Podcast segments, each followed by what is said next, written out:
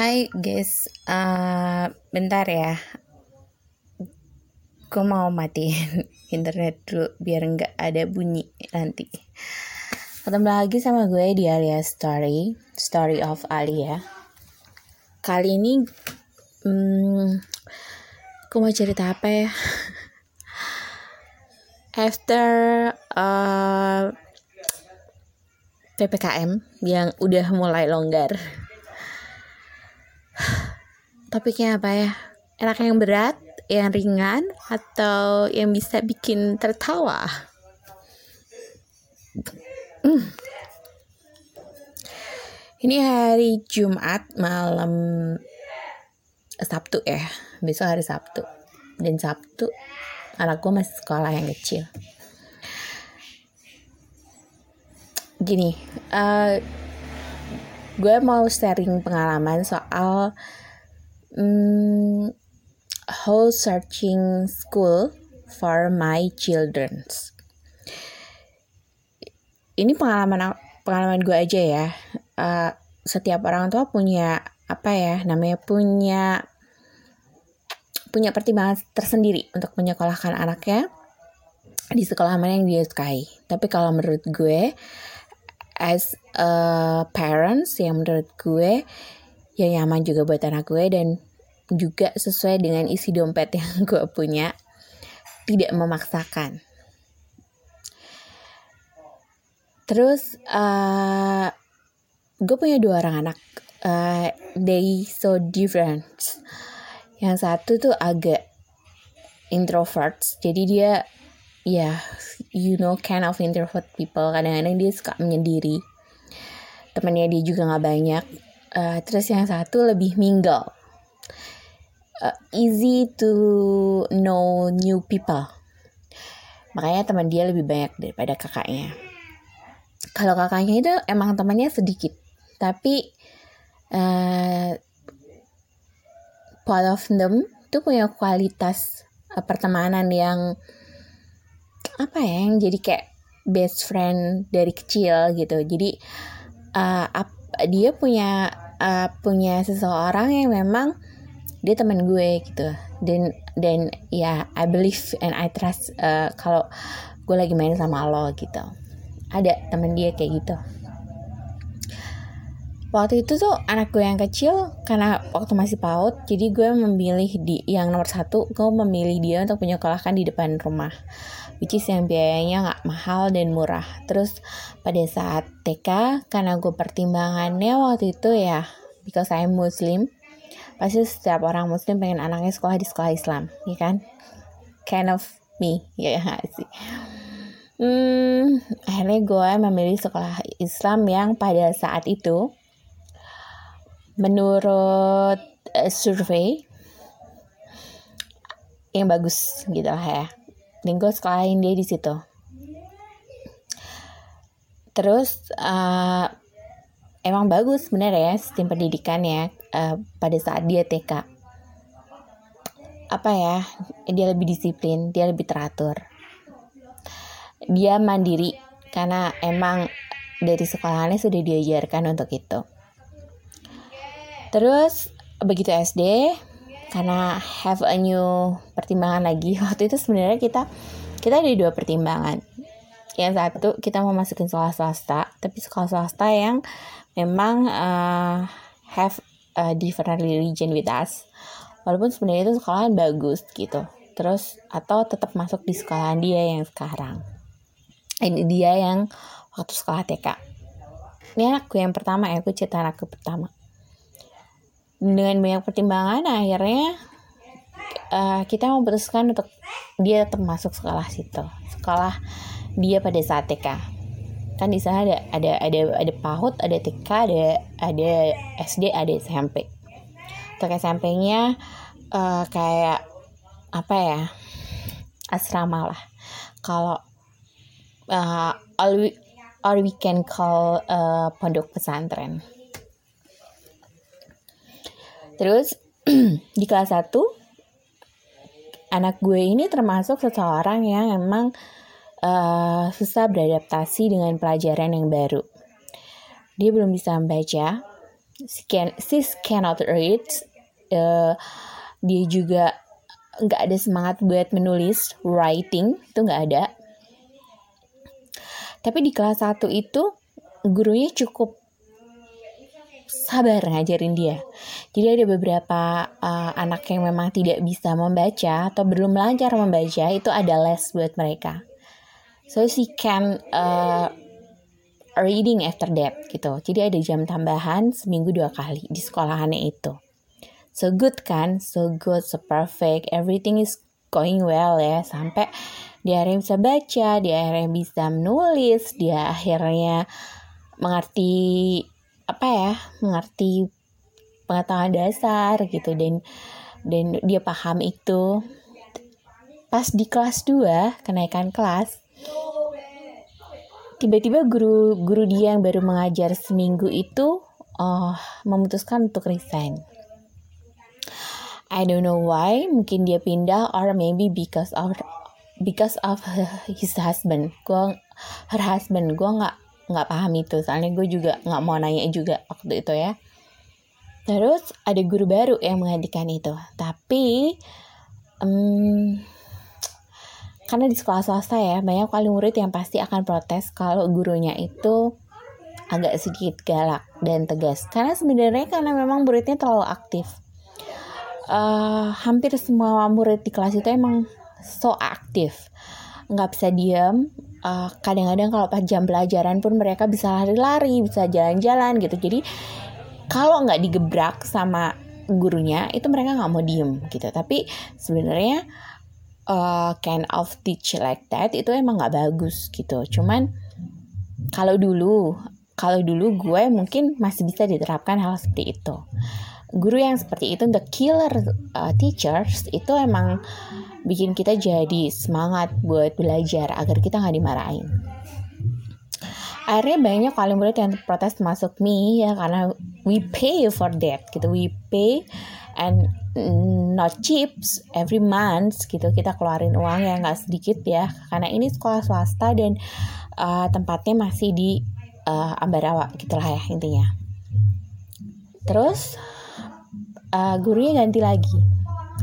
Gurunya ganti uh, proses belajar bahasa ini cukup uh, proses belajar lagu ini cukup cukup cukup terganggu jadinya dengan kekurangan dia yang akhirnya gue bawa ke psikolog dan di he, have something gitu yang memang perlu perhatian ekstra dibanding another children, another student gitu dia kurang fokus terus orang tuh biasanya kalau kita ngajar sekali dua kali sampai tiga kali kita ulang itu mereka paham. Not with my childrens meski lebih dari tiga kali kadang bahkan sepuluh kali dia baru paham. It's my children. Yang nomor satu. Terus gue selalu try to speak with the teachers. Nih anak gue tuh kayak gini. Bahkan gue cuman minta uh, kalau bisa duduknya di depan. Karena waktu kelas 1 uh, eh, wali kelasnya know my children gitu. Jadi dia selalu berada di depan. Dia selalu berada di pengawasan uh, wali kelasnya gitu. Karena wali kelasnya know uh, my children need that gitu kan. Biar dia lebih fokus. Tapi gurunya ini ya sebenarnya itu karena adil sih ya. Karena memang uh, setiap hari tuh tempat duduknya muter gitu. Jadi kadang di depan kadang di belakang gitu. So I can asking for the special one buat anak gue gitu. Siapa? Kecuali mungkin gue bayar lebih ya. Mungkin uh, mereka bisa mempertimbangkan itu. Terus after that pandemic awal-awal pandemik gak berasa ya karena all the material for uh, anak gue uh, apa namanya uh, ujian itu with Gform jadi mereka bikin di Gform uh, terus mereka kirim nilainya keluar gitu. Tapi di kelas 3 ini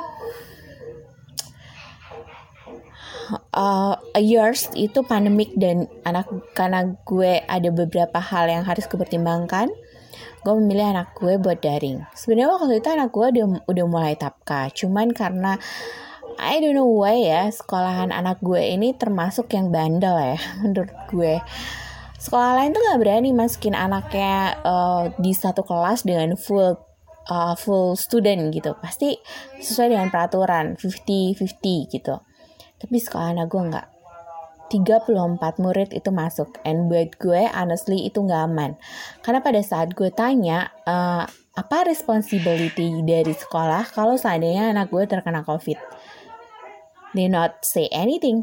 Even speak itu enggak jadi gue memilih buat ya udah anak gue daring. Tapi ternyata pada saat gue uh, memberikan usulan kenapa uh, beberapa sis pada saat daring itu uh, sistem pengajarannya tidak menggunakan Gmeet or Zoom. Yang bikin gue nyesek dengan kelas sekolahan yang bayarannya hampir 500 ribu in a month karena dengan makan ya tapi itu itu udah termasuk so expensive menurut gue gitu uh, mereka bilang karena ada beberapa wali murid yang tidak paham dengan teknologi dan uh, Gmeet or Zoom itu seperti apa. Gue langsung yang shocking cannot say anything. Jadi setiap pelajaran itu cuma share materi doang share tugas mau dikerjakan terserah mau nggak terserah gitu. Jadi the parent must be active gitu. Padahal ya sebenarnya itu emang sudah kewajiban kewajiban kita as a parents. Cuman kita udah bayar bu. Kita udah bayar kita udah kasih duit ya kan buat itu sekolahan. Tapi kok begini gitu. Dan setiap kita tanya ke Stan kita nggak dapet way outnya Hari uh, gue berpikir gue nggak bisa nih kalau anak gue kayak gini. Sementara anak gue punya masalah gitu. Masalah yang menurut gue krusial mungkin sebagian orang tuh bilang iya semua orang tuh kayak gitu. Anak gue juga susah buat ini buat ini buat ini. Ya it's your children gitu but I know much better about my children gitu. Karena anak gue ini bukan uh, bukan tanpa sebab gitu. Dan dan I test that buat tahu anak gue punya kekurangan gitu. Jadi I know I know uh, gue harus seperti apa buat anak gue gitu kan terus gue pikir kalau gue tetap stay di sana itu nggak akan ngeluarin nggak akan nggak akan mendapatkan hasil yang maksimal buat anak gue. Sementara anak gue butuh itu. Anak gue butuh buat berpengetahuan gitu. Anak gue uh, kalau kalau dengan sistem yang tidak disiplin lost gitu. Akhirnya gue mencoba untuk move to another school. Pada saat pertengahan kelas 3 itu I try to find a school yang match buat anak gue. Dan ada beberapa yang udah gue searching to get a school for my children finally gue dapet sekolahan yang helping me. Uh, I try to explain about my children condition sampai ya gue bilang apa yang terjadi uh, nilainya selalu uh, nilainya selalu di bawah rata-rata. Dia uh, selalu ranking dua dari bawah. Paling naik itu empat. Tapi gue tidak bermasalah dengan itu. Yang gue mau anak gue mengerti dan bisa memahami pelajaran. Itu saja udah cukup. Uh, gue nggak minta dia harus ranking satu. Uh, dia have a good uh, apa ya good numbers for her listen itu enggak. Uh, yang penting dia bisa dia mau dan uh, dia mengerti itu aja yang gue butuhkan. Terus they say about the story another children yang tadinya um, like my children also. Terus tiba-tiba akhirnya dia bisa naik bisa bagus uh, bisa menyesuaikan. So uh, karena udah ada bukti nggak cuma satu orang student yang ada di sana yang akhirnya dari anak yang gak disiplin uh, they come up become discipline gue pikir ya oke okay, this one is uh, good apa ya good school for my children gitu. Walaupun gue tahu anak gue keluar dari sekolah Islam dan masuk sekolah non Muslim pasti akan banyak banget pro dan kontra but I don't care.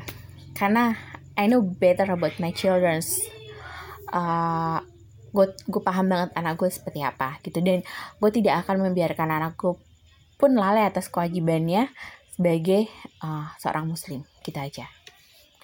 Jadi uh, I always uh, apa ya kasih pengetahuan ke anak gue. Dan price ya kayak masuk sekolah di sana pada saat SD ternyata itu yang anakku pindah ini ya ternyata. Tapi kan anak gue di tengah-tengah jadi anakku bayar. Nggak sampai separuh sih. Dia cuk bayar uh, kenanya satu juta tujuh ratus puluh. Dan menurut gue itu masih masuk akal. Masuk SD di sana itu uh, from the info I get itu 5 millions. Itu udah udah termasuk seragam and anything Sementara gue pada saat anak gue kelas 1 masukin di sekolah itu sebelum anakku pindah ya. Masukin di sekolah dia yang pertama. Itu more than 5 million. Dan I don't get anything. Jadi kayak yang gue keluarin uang yang sia-sia tau gak sih? Itu itu gue sendiri yang berpikir kayak gitu. I don't know uh, orang tua lain kayak gimana. Karena mungkin uh, deh dia punya uh, allowance yang more than me dia bisa uh, lesin anaknya dia bisa uh, masukin anaknya ke tempat les yang um, proper buat mereka gitu. Sementara gue I don't have that gitu. Ya gue punya tapi gue lebih baik ngajarin anak gue. Tapi waktu yang gue punya itu nggak sebanyak uh, orang-orang lain gitu. Karena gue juga jualan gue juga uh, anterin anterin orderan itu sendiri gitu. Jadi gue selalu kejar-kejaran dengan waktu untuk ngajarin anak gue. Terus um, perbedaan yang lainnya lagi. Jadi anak gue yang kecil ini akhirnya uh, masuk sekolah SD dan gue masukin dia di sekolah negeri emang. Tapi di sini I learned so much jadi kayak yang comparison antara sekolah anak gue yang pertama yang awal masuk itu di sekolah Islam itu dengan sekolah negeri ini. Gue yang akhirnya what? Gitu. Ini negeri loh nggak bayar loh. Tapi anak gue dapat pendidikan yang proper gitu ketimbang yang gue kemarin bayar gitu. Even sistem pendidikannya pun gue dapet yang better gitu. Anak kelas satu tiba-tiba gue yang paling shock gitu tadi di WA sama wali kelasnya. Uh, nanti eh besok pulangnya jam 10 karena ada ekskul komputer. Hello? Gue dari gue yang pertama itu. Kelas satu gue udah bayar ekstra komputer bu tapi nggak pernah praktek komputer. Sehingga pada saat anak gue pindah sekolah moving in another school dan ada komputer ada disuruh bikin presentasi. Sis doesn't know gila kan? My god gitu. Kayak yang jadi kayak boleh gak sih? Terus gue jadi yang kayak kesel gitu. Gue manusia biasa kan gitu. Buat kalian yang dengerin gue tolong uh, komenin gue. Gue manusia biasa. Gue ber berhak kan akhirnya gue kesel gitu. Jadi selama ini ngap selama ini ngapain gitu? My god gitu. Sampai yang halo gue harus ngomong apa ya gue harus bilang apa ya gitu. Ini yang salah sebenarnya apa? Uh, sistem pendidikannya yayasannya atau the teacher who teach uh, the children. Kayak ya terus selama tiga tahun di sana tuh anak gue dapet apa gitu. Kalau uh, dibilang brutal ya nggak setiap hari juga gitu karena di sini ada sekolah Islam yang setiap hari itu uh, di manage buat dia ngafalin uh, dua ayat itu setiap hari. Misalkan uh, al-baqarah ya. Dalam surat al-baqarah itu dia suruh ngapalin sehari dua kali dan di store. Nanti kalau dia nggak hafal dia ngulang lagi sampai akhirnya dia hafal baru dia uh, pindah ke ayat berikutnya gitu. Di sekolahan itu enggak so Waalaikumsalam anakku masuk. What I get? Apa yang gue dapet? Jadi gue rasa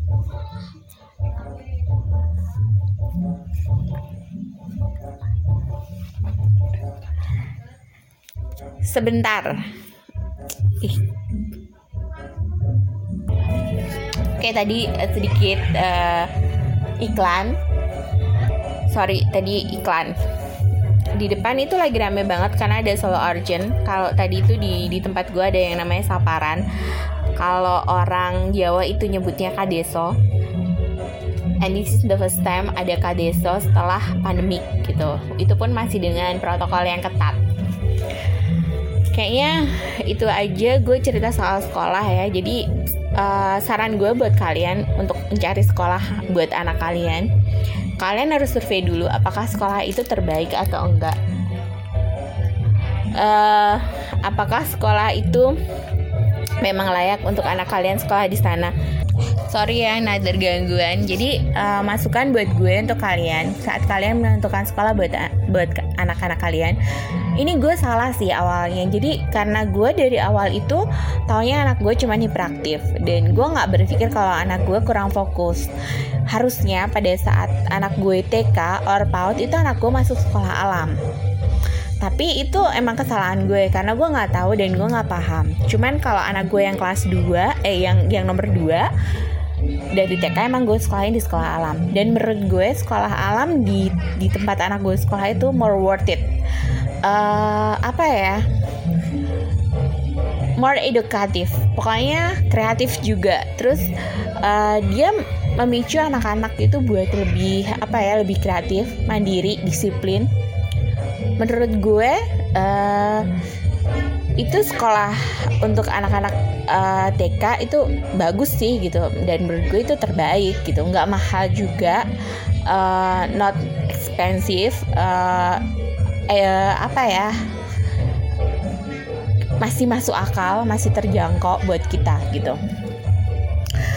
Jadi kita harus tahu dulu anak kita itu what kind of type our children. Jadi kita bisa nentuin sekolah dia yang terbaik buat dia gitu.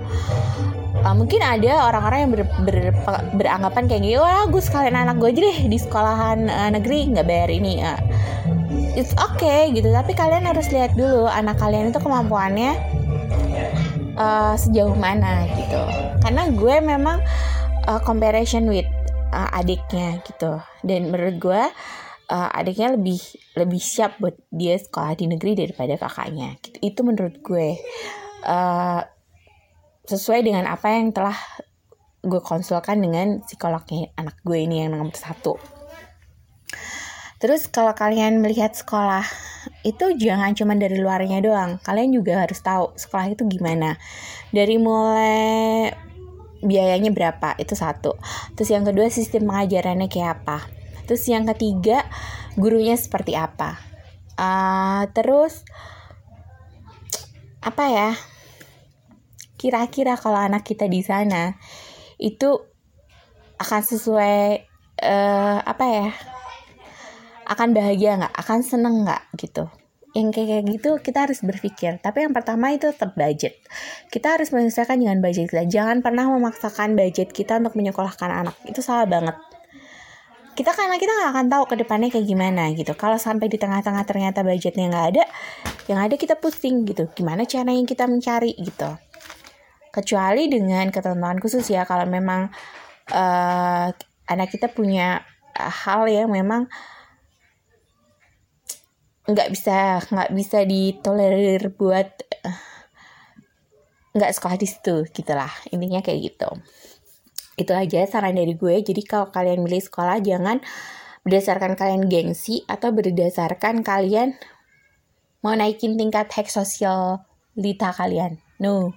Itu salah banget. Itu wrong banget. Karena nanti jadi bumerang dalam kehidupan kalian uh, sosial itu akan naik kalau memang kita jadi orang yang apa adanya gitu. Being you aja gitu. Karena kalau lo jadi diri lo sendiri gitu nilai sosial lo pasti akan naik gitu. Walaupun lo nggak sekaya mereka walaupun lo nggak sebanyak uangnya kayak mereka gitu. Tapi karena you just being you orang akan lebih seneng sama lo gitu. Jadi mereka lebih mingle sama lo kayak gitu oke? okay?